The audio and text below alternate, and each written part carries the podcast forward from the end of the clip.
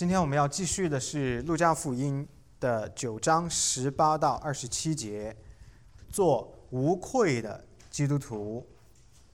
神的话如此说：耶稣自己祷告的时候，门徒也同他在那里。耶稣问他们说：“众人说我是谁？”他们说：“有人说是施洗的约翰，有人说是以利亚，还有人说是古时的一个先知又活了。”耶稣说：“你们说我是谁？”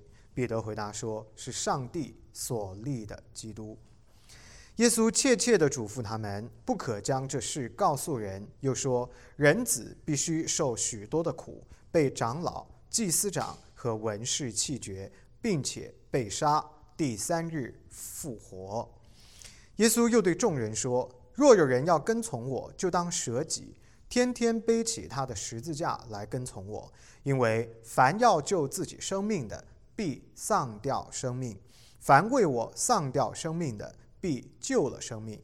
人若赚得全世界，却丧了自己，赔上自己，有什么益处呢？凡把我和我的道当作可耻的，人子在自己的荣耀里。并天赋与圣天使的荣耀里降临的时候，也要把那人当作可耻的。我实在告诉你们，站在这里的有人在每场死位以前，必看见上帝的国。Let's pray，我们一起祷告。阿伯天父，感谢主你的话语。谢谢主，你透过这样一段短短的经文，提醒我们应当如何按照圣经的启示正确的认识主耶稣，也提醒我们我们的情感理性应当如何回归到圣经，同时也提醒我们应当怎样在这个世代一个复杂的信仰环境中背起十字架，定义跟从主耶稣。愿我们都做主耶稣基督无愧的仆人，无愧的门徒。求主，你教导我们，愿我们都成长，也有不同的领受。奉主耶稣基督得胜的名所求，Amen。成为耶稣基督的跟从者，至少意味着三件事情。第一件事情就是要按照圣经所启示的真理认识主耶稣；第二件事情就是要以圣经为框架去思考和生活；第三一件事情。意味着我们做基督徒的要勇敢的、要定义的参与在耶稣基督的苦难当中。各位，你观察这三点会发现，第一点诉求于我们的理性，因为我们要认识主耶稣；诉求于我们的理智，理性要回归圣经。第二点诉求于我们的认知，也就是我们的感知，也就是我们如何面对耶稣基督，我们的情感如何符合圣经。第三一点，诉求于我们的意志，也就是我们如何做决定，如何在困难的里边还能够坚韧的跟从主耶稣。今天的经文要教导我们，一个基督徒应当如何在理性、情感以及意志上边圣化，就是要符合圣经，好使我们在这个时代的基督徒能够被称为耶稣基督。不愧的门徒。当我们被称为基督徒的时候，我们不至于羞愧。所以呢，我们要从三个方面来看。第一个部分，十八节到二十节，请大家首先看到合乎圣经的理性，也就是讲我们的理智对耶稣基督的认知要怎样合乎圣经的启示。十八节这里说到，耶稣基督自己祷告的时候，门徒也同他在那里。耶稣问他们说：“众人说我是谁？”他们说：“有人说是施洗的约翰，有人说是以利亚，还有人说是古时的一个先知又活了。”耶稣说：“你们说我是谁？”彼得回答说：“是上帝所立的基督。”如果我们来稍微回忆一下，上个礼拜我们讲到的经文是五饼二鱼喂饱了五千人。在耶稣基督五饼二鱼的神迹之后，他跟他的门徒呢，就继续往加利利的北边，往北上那个山区的地方，也就是我们熟悉的黑门山那个方向前进。根据马太福音第十六章十三节的经文说，耶稣到了凯撒利亚腓利比的境内。我们知道，今天主耶稣跟门徒之间的这个对话是发生在凯撒利亚腓利比。这个地方离加利利海大约四十八公里。如果从主耶稣基督我们上周讲到的经文施行五饼二鱼的神迹博塞大的这个地方开始起算的话，要到达凯撒利亚腓利比，大约需要步行不停的走路十四个小时。主耶稣跟门徒们为什么要步行这么远去到凯撒利亚腓利比这个地方呢？五比二鱼的神机是一个很大的事件，因为至少有五千个人共同经历跟见证了耶稣基督的权柄跟能力。而这件事之后，主耶稣基督的名字肯定是在博塞大广为流传，肯定有许许多多的人对于主耶稣基督的身份大有猜测，各种各样的说法肯定层出不穷。为了要躲避众人的猜测。那么门徒跟主耶稣不辞辛劳，走到黑门山这个地方寻找这样的一个休憩。到了黑门山脚下，主耶稣基督就问了门徒们一个问题，他说：“众人们说我是谁？”也就是联系到上一次五饼二鱼这五千人。这些人都在说我的身份是谁呢？门徒们就回答：有人说你是施洗约翰，有人说你是以以利亚，也有人说是古时的一位先知复活了。我们从这一段门徒的回答当中可以看到，首先对于主耶稣基督的身份，民间流传的说法没有统一的认知。OK，每一个人呢都是从自己的认知、见解、知识、能力出发去推测主耶稣基督是谁。其次，尽管民间的说法是没有统一的，但是我们却发现他们有一个共同点，那就是他们都认为主耶稣基督的身份是超凡的、卓越的，因为他们都认为耶稣基督至少至少最低程度是一位先知。先知的这个身份，应该就是当时的普罗大众犹太人能够想到的、能够理解到的。最高最神圣的职分了，他们把这个职分拿出来给到了耶稣。紧接着，主耶稣话锋一转，把注意力转向了他的门徒。这一群人是每天跟着主耶稣基督吃、住、行，得着了从耶稣基督而来的权柄跟能力，去传讲神国度的真道，并且施行神迹奇事，医治人。而且他们也是亲自的。历史中绝无仅有的人被耶稣基督当面教导、亲自面授神国真理的人，而且呢，他们也或许参与了，或许见证了许许多多耶稣基督所施行的神迹。正是这样子一群与耶稣基督最为亲密的人，现在呢，被主耶稣基督问到了关于他自己的身份问题。耶稣基督问：“那么你们呢？”你们认为我是谁呢？你们怎么说我的身份？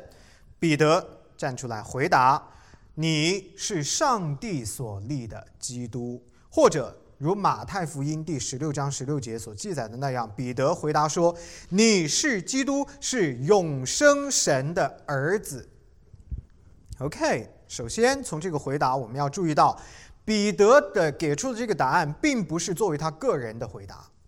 他呢是代表着所有的门徒做的回答，OK？因为这个问题问的是所有的门徒，所以彼得是代表门徒回答的。也就是说，这个回答代表着门徒们对主耶稣基督身份的认知。其次，上帝所立的基督这句话的意思就是指神所立定的那一位。基督这个词的意思呢，就是指上帝所选择的那一位超越一切的。得着了圣灵能力的，要来施行拯救的主。基督这个词的意思就是受膏者，受膏者的意思就是被上帝选择的那一位。这就是耶稣基督真正的身份，远比民间流传的先知要尊贵的多。彼得在这个地方能够给出这样的回答，我们说显然不是出于人的观察。而是是来自于上帝的启示，是上帝启示了他眼前的这个人不是别人，是他的儿子。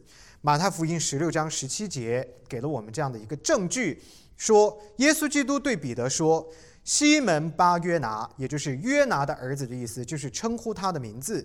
你是有福的，因为这不是属血气的。指示你的，乃是我在天上的父指示你的，所以很清楚。彼得说你是基督，这样的一个回答是出于天父的启示。换句话说，彼得代表着其他的门徒，在耶稣基督的面前宣告他们的信仰，表明耶稣基督就是弥赛亚，就是受膏者，就是罪人的救赎主。各位弟兄姊妹，我盼望啊，你可以敏锐的观察到这一段经文的一个重要的暗藏的对比，也就是人们对耶稣基督身份的猜测和上帝对耶稣基督身份的启示之间的对比。换句话说，也就是真实的耶稣基督跟人们理解中的耶稣基督的对比。你想象的、你理解的、你推测的，跟上帝所启示的，只有一个是正确的。不仅如此，我还盼望主耶稣基督对门徒的这个提问说：“那你们说说我是谁呢？”这个问题要引发在座各位的思考，因为这个问题就是在问你们。你们说他是谁呢？而且透过这个问题，我们要意识到，按照圣经所启示的身份去认识主耶稣基督有多么多么的重要。因为很显然，耶稣基督问这个问题，就表明他需要也期望我们按照正确的理解认识他。纵观教会的历史。耶稣基督身份和服饰的问题，一直以来都是一个极为重要的议题。似乎不同的人对于耶稣基督的身份跟事工，都有他自己特别钟爱的一面，而且就特别的强调那一面。在认识主耶稣基督是谁的这样的一个过程当中，特别是在第一世纪到第五世纪五百年的时间之间。基督的教会透过好几次大公会议，谨慎地鉴别了在耶稣基督的认知上边有错误的那些异端，这是基于圣经的启示，把异端分辨出来，是确立了符合圣经启示的正确的基督的身份的认知。这一些符合圣经的。有关耶稣基督身份的认知，总结起来，我们把它称为教会教义的一种传承。很遗憾，作为二十一世纪的基督徒的我们，鲜有人知道这些宝贵的正统的教义，鲜有人知道这些宝贵的教会教义的传承，以至于。许多耶稣基督基督论，就是关于他是谁这样的一个问题上边错谬的主张，又开始在今天的教会死灰复燃、卷土重来。我们在今天的信仰环境当中，随处可见神格一位论的教会，他们否认上帝的三位一体的属性。我们也随处可见耶和华见证人。他们否认主耶稣基督是上帝，而仅仅是一个完美的人。我们也随处可见自由派的信徒，他们按照自己的意思重塑耶稣基督的身份，视他为一个重要的道德高人，而不是我们的救主。我们也看到随处可见存在主义者，这些人。根本就不相信有上帝存在，但是他们却认为耶稣基督就是完美的存在主义的典范。各位弟兄姊妹们，这一些的问题真实的出现在我们的生活当中，我们的信仰环境就是被这些东西所充斥的。你不要认为跟你没关系，因为它会影响你。请问？当有耶和华见证人的信徒来敲你家大门的时候，你将如何回应他们所推广的错误的信息？你如何帮助他们回归正确的福音信息？请问你将如何帮助一位你的亲人或者你的朋友，他是持有神格一位论的这样的观点，你如何帮助他认识到上帝是圣父、圣子、圣灵三位一体？请问你将使用哪一些的经文去论证主耶稣基督就是上帝自己，而不仅仅只是一个完美的人？你熟悉这些经文吗？你预备好了吗？你们有没有发现，各位弟兄姊妹，好像随着我们原生的文化？信仰的历史，或者是我们成长的经历的改变，我们的头脑也不断的在重塑耶稣基督的身份，以侍妾我们不断改变的那样子的一个条件。可是耶稣基督的身份不可改变，要按照圣经的真理去认知它，不可随着我们的意愿改变。你们有没有发现那一些？按照自己的认知认识主耶稣基督的人，他们并不愿意跟耶稣基督的恩惠跟祝福隔绝，但是同时，他们也不愿意回归到正统的教义传统以及符合圣经的启示去认识主耶稣基督的身份。他们不愿意承认自己错了，但他们却同时又要抓着耶稣基督，不愿跟基督的。祝福隔断，各位弟兄姊妹们，唯有圣经向我们启示主耶稣基督真实的身份。你当然是不可能一夜之间就完完全全的理解圣经对耶稣基督身份的启示，这是需要成长、需要时间的。但是各位一定要明白一个方向性的问题，那就是只有回到圣经，才能够真正的。正确的认识耶稣基督，因为只有圣经才是上帝对耶稣基督是谁的启示。主耶稣基督在这个地方问门徒说：“那你们说说看，我是谁呢？”各位弟兄姊妹们，这个问题也是在问你们哦。除非你们能够回到圣经，除非我们能够按照圣经的权威。除非我们能够看到上帝在教会教义的历史当中没有停止做工的双手，能够认识到正统的教义是如何在教会教义的历史当中被逐渐铺陈出来的，否则我们是没有办法回答主耶稣基督的这个问题。盼望各位弟兄姊妹们明白，要使我们的理性回归真理。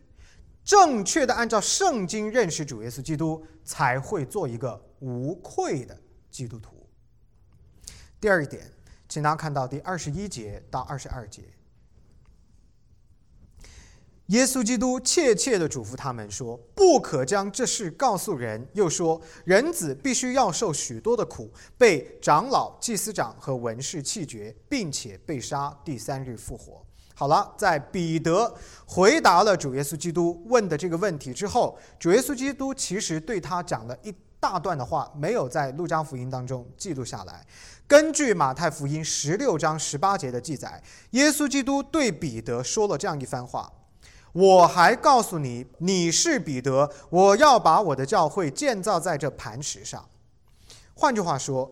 主耶稣基督的教会就是建立在彼得对耶稣基督的任性，也就是 confession，他说你是基督的这样的一个 confession 之上，那就是承认耶稣基督是永生神的儿子，是上帝所差遣的独一的救赎主。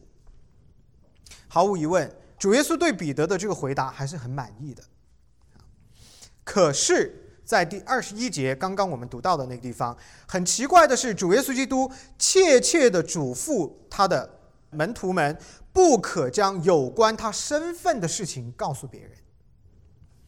这是因为主耶稣基督知道父神所计划的时间还没有到，向全地去传扬耶稣基督是主的大使命。必须要等到主耶稣基督复活升天之后，才托付给众人。显然，那个时间点上还没有到。在这个时间还未到之前，他的身份呢就必须要保密。此外，还有一个原因，主耶稣基督这样吩咐呢，是出于他之前所刚刚施行的五饼二鱼的神迹。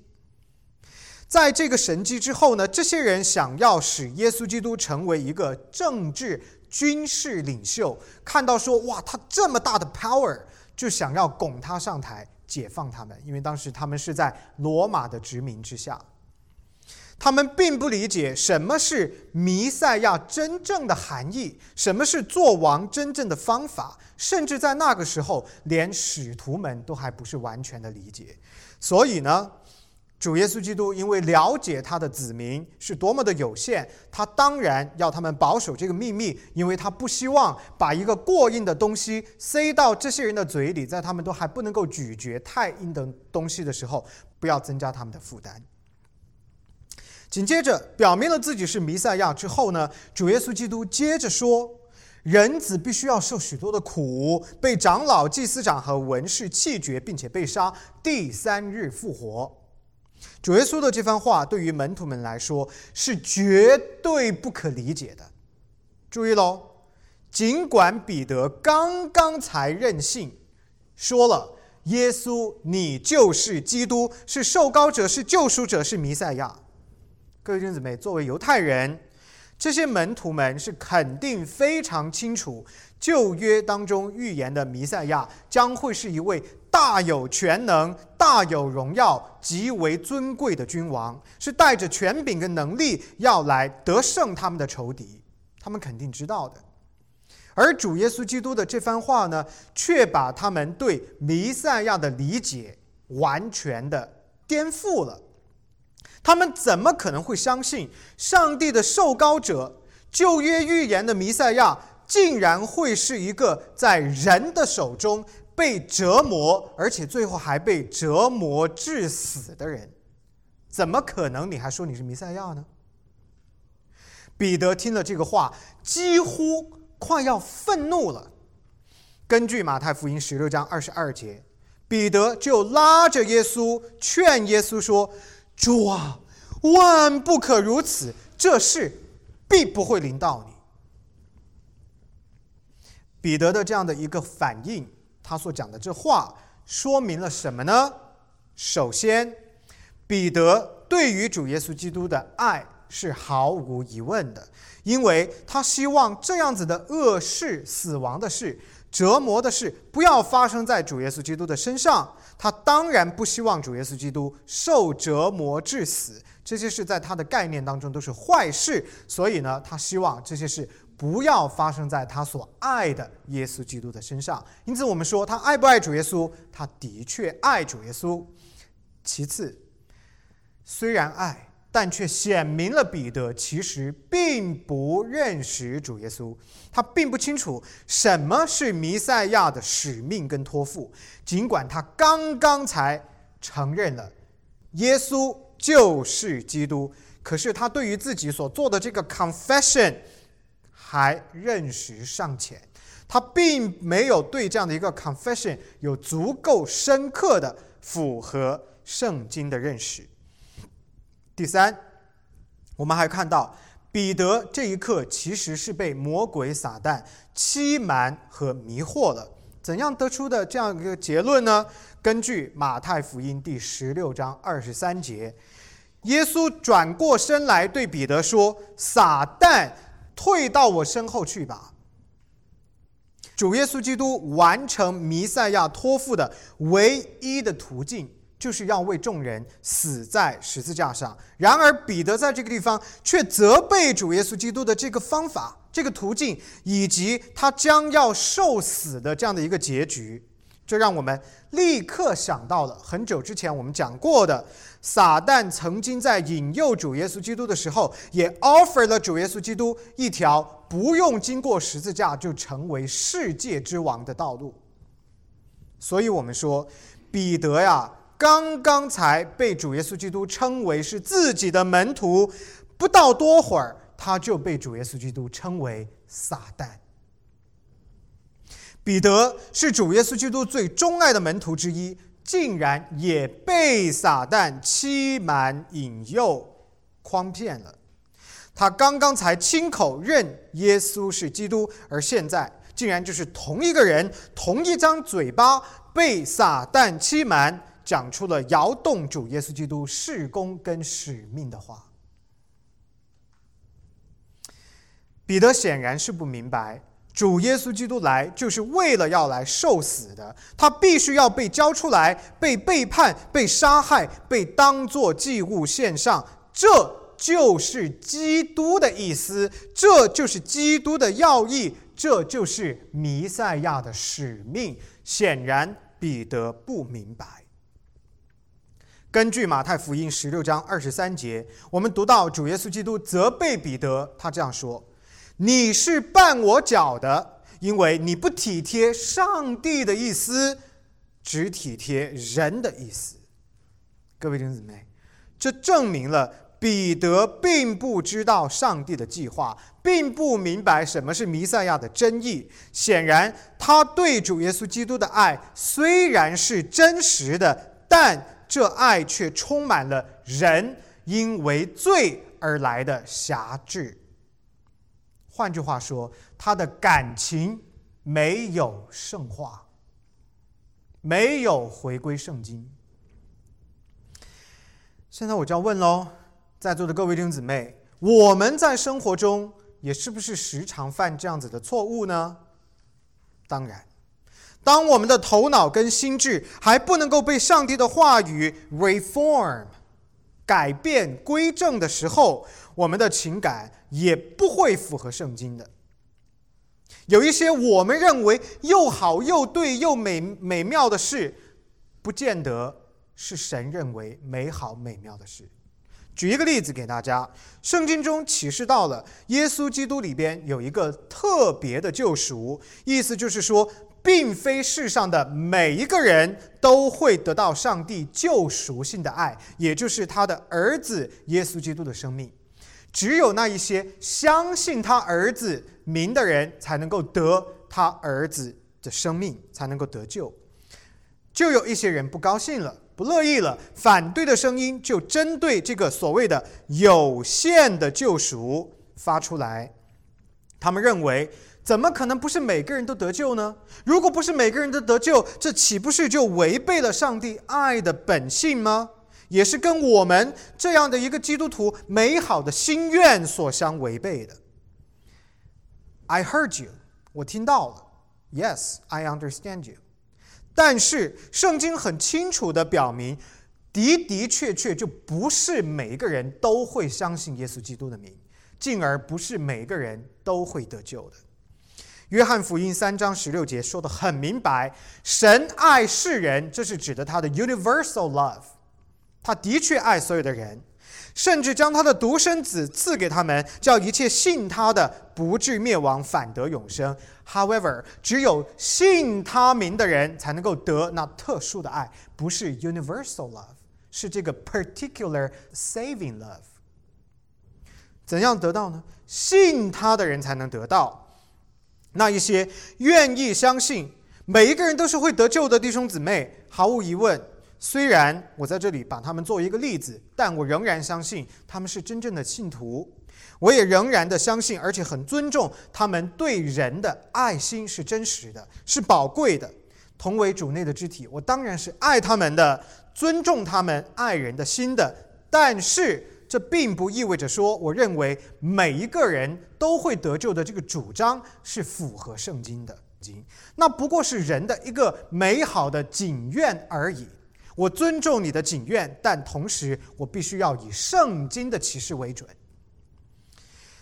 从这个例子里边，我们可以看到，我们的情感被上帝的恩典恢复是一件事，我们的情感被上帝的话语归正是另外一件事。大家可以听得懂这个差别吗？你曾经是不关注别人的生与死的，这是表明你还在最终。现在你是一个得救的人了，所以你有一个爱人的心出来，这叫做情感被恩典恢复，很好。但是不能停止在那里，我们的情感还要再进一步，是要被神的话语归正，be reformed or confirmed by God's word。也就是说，我们的情感，我们对待世界的看法，我们感知世界的这样的一些情绪上的反应，也要以圣经为准，这才是正确的。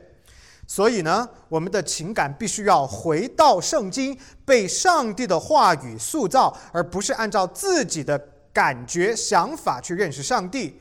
只有这样子，我们才能够真正的明白上帝的作为跟上帝的计划是什么。我切切的盼望我们在座的各位弟兄姊妹们，可以以圣经来归正、reform 我们的情感。可以使我们的心受真理的引导。刚刚上一点我们讲了我们的理性怎样认识耶稣基督，要受真理的引导。现在我们讲的是我们的心也要受真理的引导，做情感上边也无愧的基督徒。第三一点，要有合乎圣经的意志。二十三到二十七节。主耶稣基督在这里启示了什么是弥赛亚的使命之后，他进一步的将自己将要承受的这种苦难扩张到了所有的门徒的身上。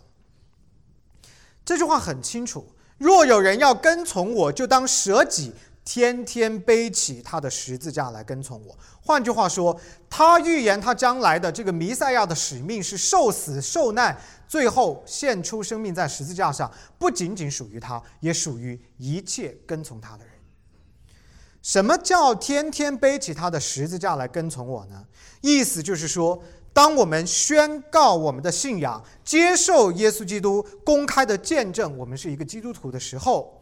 我们就应当预备好要进入基督徒这个头衔可能带给我们的挑战与苦难。我们就应当预备好要分担主耶稣基督十字架的痛苦。也就是说，我们必须要正确的理解，背起自己的十字架。不是指那一些寻常的生命中的挑战，也就是那一些基督徒跟非基督徒都有可能会经历的困苦。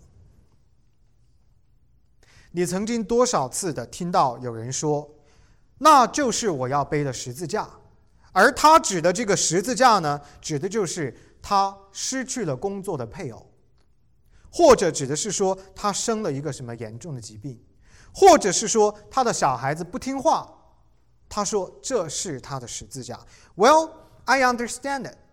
但是一个人背起自己的十字架，在已经成为了我们用来描述任何生命中所经历的苦痛的说法之外，他有没有特别的所指呢？有的，他特别指的就是参与在耶稣基督的苦难当中。这是只有基督徒才能够经历的事，而不是非基督徒跟基督徒都会经历的那些寻常的生活中的挑战。所以，主耶稣基督在这里说的“背起你的十字架”，是成为他的门徒之后所要经历的他的降卑与苦难。紧接着，主耶稣基督说：“二十四节，他说，因为凡要救自己生命的。”必要丧掉生命，凡为我丧掉生命的，必救了生命。人若赚得全世界，却丧了自己，赔上自己，有什么益处呢？在座的各位弟兄姊妹们，可能不明白，我刚刚讲的是说什么叫参与在他的苦难当中，就是这个世界对基督徒的逼迫。我们生活在北美的基督徒，生活在一个宗教自由的国度里边。我们主日去教会敬拜，我们与主内肢体们公开的团契、公开的祷告，我们也常常在手机上互发这些经文，彼此的鼓励。我们也常常转发那些属灵的文章，或者公开的在社交平台上边自由的发布我们对神的感恩、祷告等等等等。我们的生活没有压力，因为我们在一个信仰自由的国度里，我们太安逸了。以至于我们很少去思考什么是基督徒的这个名头会带给我们的来自世界的挑战，使我们麻木于一个真正的问题。这个问题就是：如果当有一天逼迫来临的时候，你的信仰是否会动摇？对于基督徒的逼迫。从主耶稣基督的时代到今天为止，就从来没有间断过。有可能你没有经历过，但是不代表它没有发生。我们这个时代，很多的教会已经不再教导背起十字架的正确的含义，就是要参与在耶稣基督的苦难跟代价当中。有一些的教会害怕这样子教导了之后，就把人吓跑了。有一些的教会甚至就认为根本没有这样教导的必要，因为我们的环境里边没有逼迫。当然，我在这里并不是说在座各位的弟兄姊妹们一定会因为你们的信仰而经历到一些严峻的逼迫，我不是这个意思。好像我们在座的各位都要因为我们是基督徒，就经历到主后四百年间在罗马皇帝的手中那一些被逼迫的基督徒那样。有一些人被当作灯芯绑在柱子上边焚烧，用来照亮皇帝的后花园；有一些人被倒钉十字架，有一些人被石头砸死，等等等等。我想这里的信息并不是说你一定会为了你自己的基督信仰而遭受身体的逼迫，而是要告诉各位，请你一定要明白，作为基督徒的。本质就是参与基督的苦难，要预备好面对来自这个败坏的世界无情的逼迫。可能你的亲朋好友会嘲笑你的，可能你在公开的地方是不能够祷告的，这些都是在我们的环境里边会出现的逼迫。You have to be ready for that。天国的祭坛。正是由那一些拒绝背叛主耶稣基督的圣徒以及殉道士的灵魂所装满的，他们在等候审判来临的那一天。当主耶稣基督再次站在他们面前的时候，主基督耶稣将亲自的为他们戴上公义的冠冕，因为他们没有放弃自己的信仰，在逼迫的面前，他们做了这个决定，意志上边。做了无愧基督的门徒。当然了，面对逼迫，也有那一些软弱、逃亡，甚至投奔世界、放弃信仰的人。有的，主耶稣基督借着这个问题问门徒：“人若赚得全世界，却丧了自己，赔上自己，有什么益处呢？”各位弟兄姊妹，如果我们面对世界，我们要付出的代价是我们的灵魂。那么，我们究竟能够从世界得到什么呢？你不觉得你的代价过大吗？你为了世界而付出你的灵魂，你不觉得这是个赔本买卖吗？如果我们要付出的代价是永恒，我们究竟能够从这个短暂的历史片段中得到什么呢？你不觉得拿永恒去换历史是个赔本买卖吗？如果我们要付出的代价是我们的道德泯灭我们的良知，那么你究竟能够从你的身体短暂的欢愉中获得什么呢？你不觉得丧失你的伦理跟道德去换取短暂身体的愉悦是一个赔本的买卖吗？只有上帝值得我们以生命为代价去追求。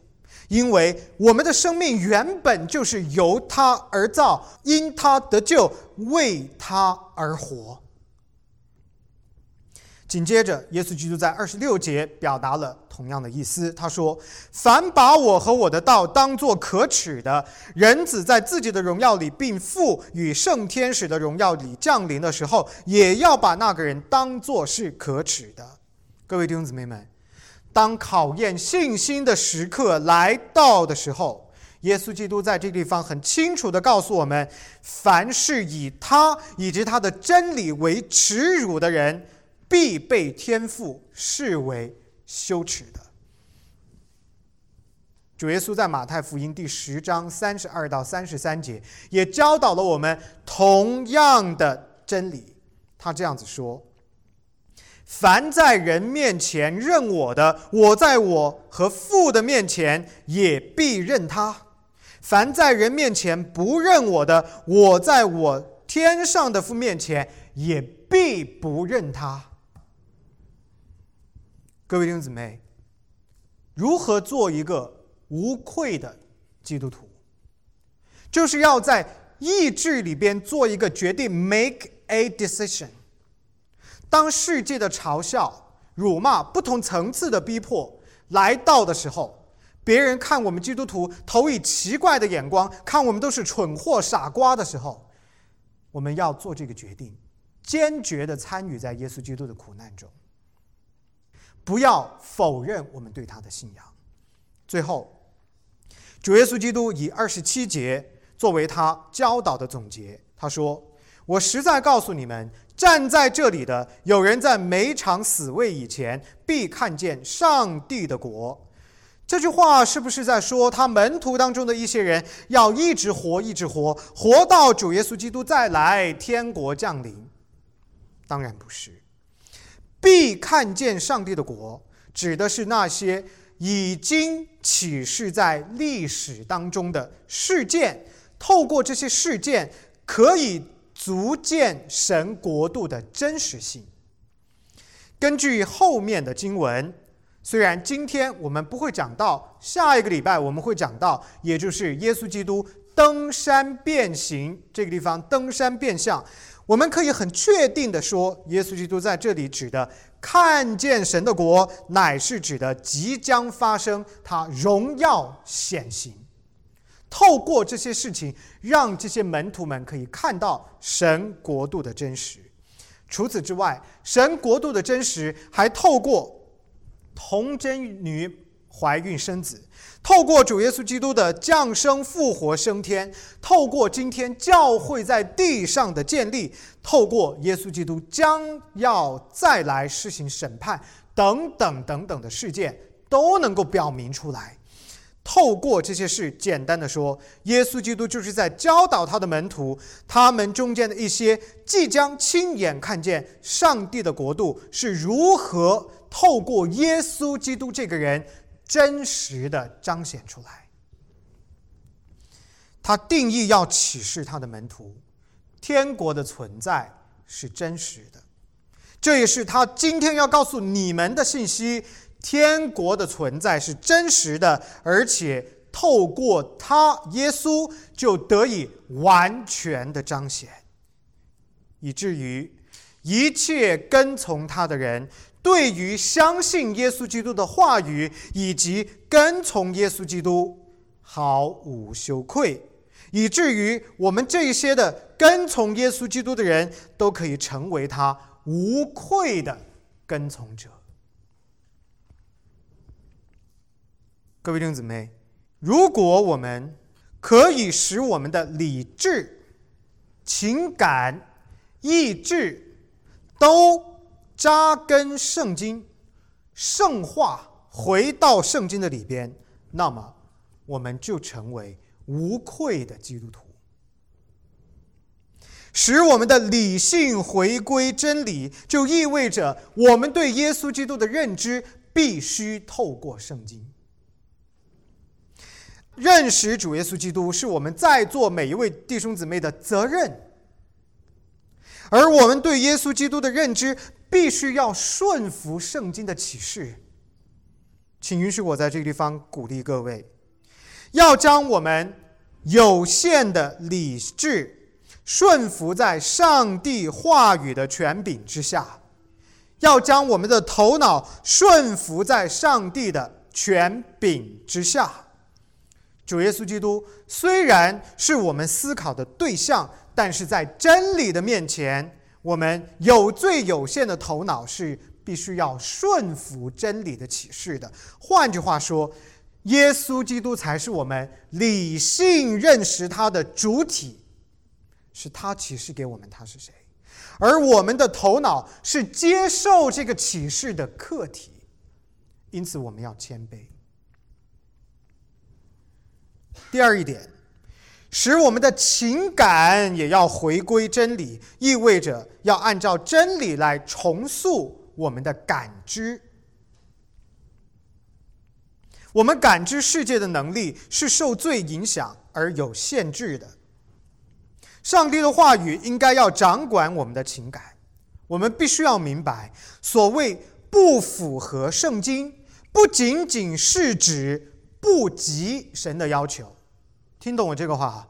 不符合圣经的意思，不仅仅是指你达不到神的要求，超过神的要求也叫不符合神的心意。OK，明白？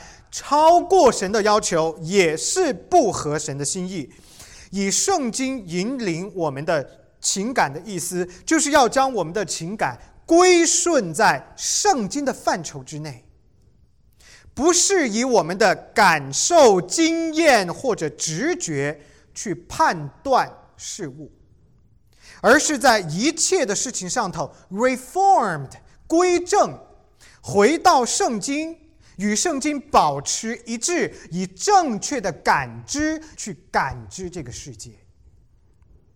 最后一点，使我们的意志 （your will） 回归真理，意味着在我们经历到世界的嘲笑、挑战的时候，不要放弃，要坚韧的参与在基督的苦难中，绝不放弃。各位弟兄姊妹。这个世界首先恨了我们的主，因为他们把他挂在十字架上所以他也当然就要恨一切跟着主耶稣基督的门徒。我们在这个世代的基督徒一定要明白，跟主一同受苦乃是荣耀。当许多的教会因为害怕失去信徒，而不敢传讲。背起十字架真正的意思的时候，请允许我在这地方鼓励在座的各位弟兄姊妹，好好的思想什么是背起十字架来跟从主耶稣基督的深意。我以及这个教会坚定的相信，真正的福音信息绝对不会导致所谓的人流失。一个忠于圣经的信息跟鼓励，可以使一个人的信心得以坚固。我深信，这才是坚固一个人，并且为耶稣基督赢得灵魂的秘诀。愿在座的各位弟兄姊妹，在你们的理性、情感跟意志上边，都能够归回圣经，在这个时代正确的认识主耶稣。做他无愧的门徒。我们一同祷告，Let's pray。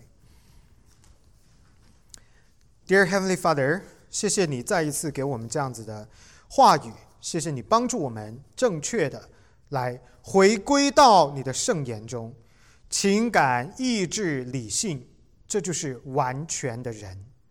愿我们完全的人，整个的人都重回真理，使我们在这个时代。做盐做光，照亮这个世界忧伤的角落与黑暗。天父，愿你帮助我们，在这个世代坚定的仰望你，做你无愧的门徒。求你帮助我们，祝福你自己的教会。我们这样的祷告祈求不配，那是奉主耶稣基督得胜的名。Amen。